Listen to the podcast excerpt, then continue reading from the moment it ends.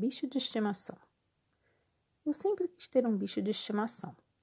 Na verdade, eu queria um cachorro, daqueles grandes com o pelo caindo pela cara. Papai explicou que aqui no apartamento é proibido ter cachorro. Aqui tudo é proibido. Eu chorei que queria, porque queria ter o meu bicho. E minha mãe me comprou, sabe o quê?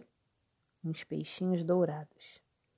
Eu bem que tentei brincar com eles, apesar de que eles não faziam nada, só ficavam nadando de um lado para o outro e comendo aquela paçoquinha que tem que dar muito pouquinho de cada vez, senão eles estouram de tanto comer.